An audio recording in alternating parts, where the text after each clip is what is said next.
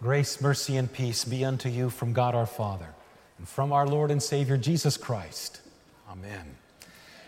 The text for this morning comes from the gospel reading about the prodigal son. You may be seated.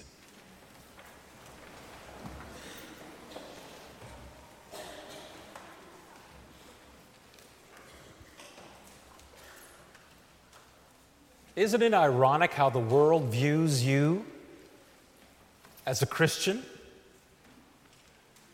The world views you as a Christian as the greatest hypocrite. The world views the church as housing the hypocrites of this world. And you know what? They're right. They are right. We are hypocrites. Let's be honest with ourselves, with our God, and with one another. And let's do the godly thing. If we are hypocrites, let us confess our sin, repent of it, and receive God's forgiveness. And let us not stop meeting together. For here is where God takes hypocrites, forgives them, and then knits them together into a communion of saints. Remarkable, isn't it? That God takes a bunch of pagan hypocrites, you and me, forgives us, and then knits us together, forgiven hypocrites, into a communion that He calls the communion of saints. That is fantastic news, and good news indeed. So, why then does our Lord do such great things? What's the text say He does? The text says very clearly he receives sinners and, and mind you, eats with them.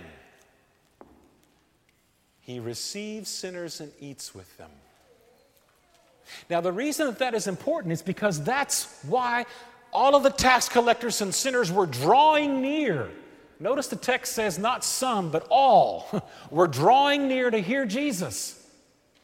Because this Jesus, whom they are drawing near to hear, receives sinners and eats with them. How sad. Because they don't see themselves as sinners. They didn't draw near to Jesus. They don't want to eat with Jesus because Jesus eats with sinners. And they're losing the great gift of forgiveness in their stubbornness of heart.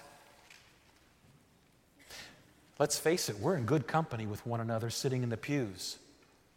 It is Jesus who sought us out and found us in our lostness, brings us back on his shoulders, rejoicing, and then rejoices with the community that, hey, look, everyone, that which was lost has been found. That which was dead is now alive. Rejoice with me. And these folks, the religious leaders of the day who were incensed that Jesus received sinners and ate with them, would never know the joy of that restoration, would never eat the feast of reconciliation. In fact, read the scriptures. Jesus' entire life was one of habitually and ongoingly receiving sinners, eating with them. And the religious leaders of the day judged that act of receiving sinners and eating with them as being very unpredictable of a true prophet from God. If he's truly from God, he would not receive sinners and eat with them. That would be predictable. But Jesus is unpredictable in that he does receive sinners and eat with them. You know who else is unpredictable? The loving Father in this morning's prodigal son parable. That's not predictable. You have been on the receiving end of your parent wagging their finger at you when you come back for forgiveness. It's not always given so freely, is it? We give it, but there's strings attached when we give it, don't we? We've heard the nagging, we've heard the griping. That's predictable. What the loving Father did in this morning's text was completely unpredictable. He did not chastise his son. He did not judge his son. He was not critical of his son. He even called him my son. That is unpredictable of a father. But that's very predictable of the loving father in this morning's prodigal son parable. And ultimately, very predictable by faith of your loving father.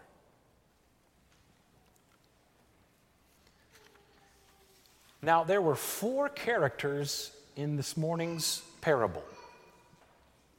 Now you're thinking, okay, wait a second, time out. There's three, aren't there? There's the prodigal son, there's the elder son, and there's the loving father. Where's the fourth? The fourth is the very important part of this parable it's the community. The community. This parable was told and explained as it happened and it happened among other people. For when the son is restored to his sonship, he doesn't celebrate it alone. He doesn't even celebrate it with just his family. The loving father celebrates it with, the text talks about the entire community. Now, why is that so important and relevant? If you came to your father at that time and wanted half of your inheritance, is he going to write you a check? No. Is he going to give you a gift card? No. Is he going to pull out a wad of cash and pay you? No. He will give you over the deed to the land that's yours, and he will give you the animals that's rightfully yours. You can't spend that unless you first sell it. To whom would this young son sell this land and this cattle and animals? To the people within the community. That's how he got his cash. And you know he didn't take top dollar. He took whatever he could get because he wanted the cash and wanted to get the heck out of Dodge. So everybody in the community knew publicly what this son did for his father. And they had to have laughed and scorned him, or tisk, tisk, tisked him. Or, like we like to do, did you hear what Bob's son did or Joe's son did? And we would share it out of Christian concern, of course. Yeah, exactly. So the community was highly involved in this life of the loving father, the elder son, and the prodigal son. Hence why that's the fourth character in this parable. They were intimately involved in this sin of the younger son. Because whether, whether we think so or not, our sins, our sins are not alone and private. They affect other people. They affect the person with whom you share the marriage bed. They affect your flesh and blood, your children. They affect the community in which you are knit into. This place. They affect your workplace. So the sin of the prodigal son affected the community in which he was placed as well. But you know what? You know what really torqued the elder brother? You know what twisted his nose and got him all riled up? It was the fact that the loving father restored the prodigal wayward son with a great feast of restoration and reconciliation with the community. Because while the prodigal son was gone, what did the elder son get told? Oh, you're the good son. You're the faithful son. You were so good and faithful. You didn't leave your father's side like that low good, no good brother of yours did. The prodigal son's brother, the elder one, heard all of those great praises and accolades. And when the prodigal son returned home, he thought, ha ha, justice. And what does his loving father do? But injustice, according to him. For the loving father received him back. And not just to receive him back, but received him back with a feast. And not just a feast with the family, but the feast with the community.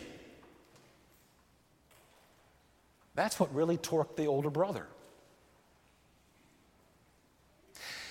Did you notice when the older brother addresses the father? He doesn't even call him father. When the prodigal son comes home, the prodigal son says, Father, forgive me, for I have sinned against heaven and against you.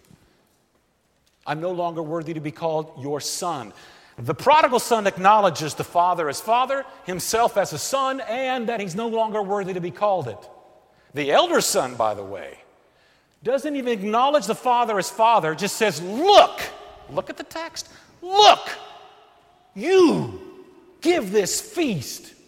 And here I've been the one who's been faithful, and I've been the one who has not left you, and I've been the one, and the story goes on and on and on.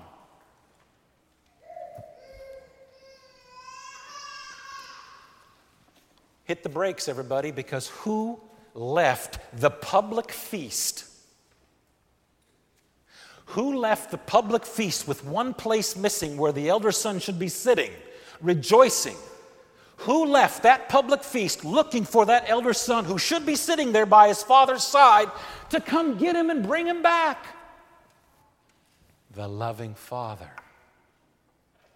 In fact, if you compare how the loving father treated the prodigal son with how the loving father treated the elder son, they are exactly the same. The father seeks out the son to talk to him as the father ran to the son who was a prodigal one. The father calls the prodigal son, My son who was dead is alive. The father calls the elder son who was outside and not feasting with the rest of the community, My son, you are my son, he says. There is no judgment in the father with both sons. There's no criticism for both of these sons of his. There is no rejection for both of these sons. He treats them exactly the same because he and his love is consistent, unlike ours. His forgiveness is consistent, unlike ours. So then, what do we do?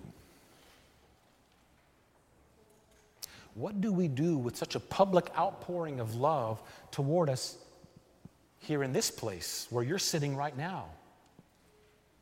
Because God has told you, I forgive you all your sins.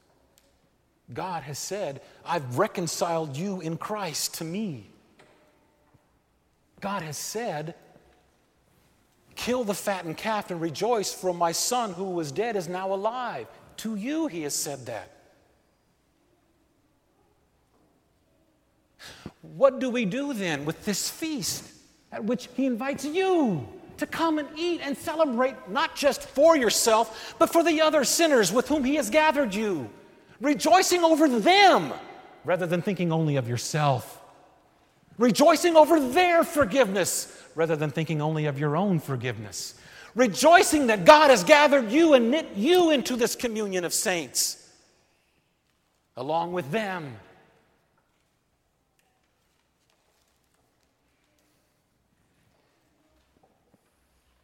The elder son, we don't know what happened to him, do we? The prodigal son, we know. He was received back, and the father rejoiced over him and feasted with him. The parable ends, and then we don't really know what happened to the elder son. Did the elder son let go of this injustice that was done to him, even though he perceived it to be unjust? Regardless of whether it was or not, he perceived it as such. Would he let that perception go or would he cling to that perception?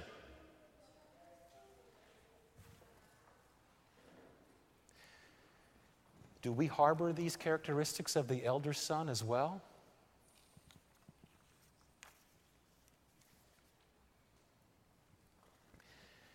Your community of fellow believers here at Holy at St. Paul Lutheran Church, your fellow believers here rejoice over you. Rejoice over your presence here, hearing the word of God like the tax collectors and sinners did. And not only did Jesus receive them, it's so important to remember what did he do next? Ate with them. That's profound. Because if there was not a need other than to receive him, a sinner, there would be no feasting. But Jesus does not. He not only receives them, but he eats with them. There are two parts of that. He wants to make sure that you, as his prodigal child, or you, as his elder son child, are received and rejoiced over and ate with, with the community in which he's been placed, you in this place. That's the goal of this whole parable. It's the joy at the restoration feast. Notice the text in the latter part of that text, it says, It is fitting to celebrate. It is fitting to celebrate. That does not get at it. The Greek there says it's necessary, it's divinely necessary to celebrate sinners coming back to the Father. It's necessary to celebrate elder sons who struggle with things, welcome them back to the Father, and rejoice over them. In fact, it is so necessary. It is as necessary as Christ dying for us on that cross, which was necessary. It is so necessary to celebrate and rejoice over us as sinners being knit together in this place around that feast of restoration, as necessary as his resurrection from the dead.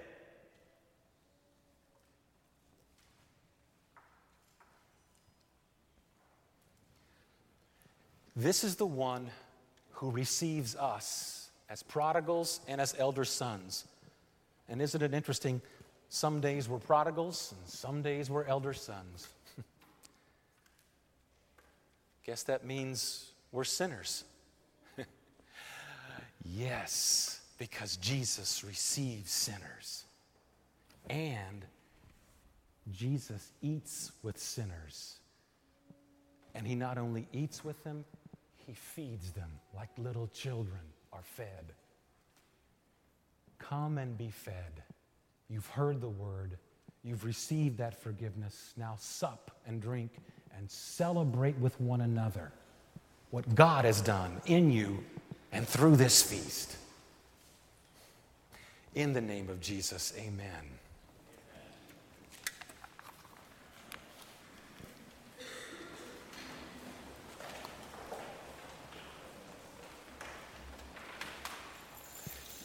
The peace of God, which passes all understanding, keep your hearts and your minds on Christ Jesus to life everlasting.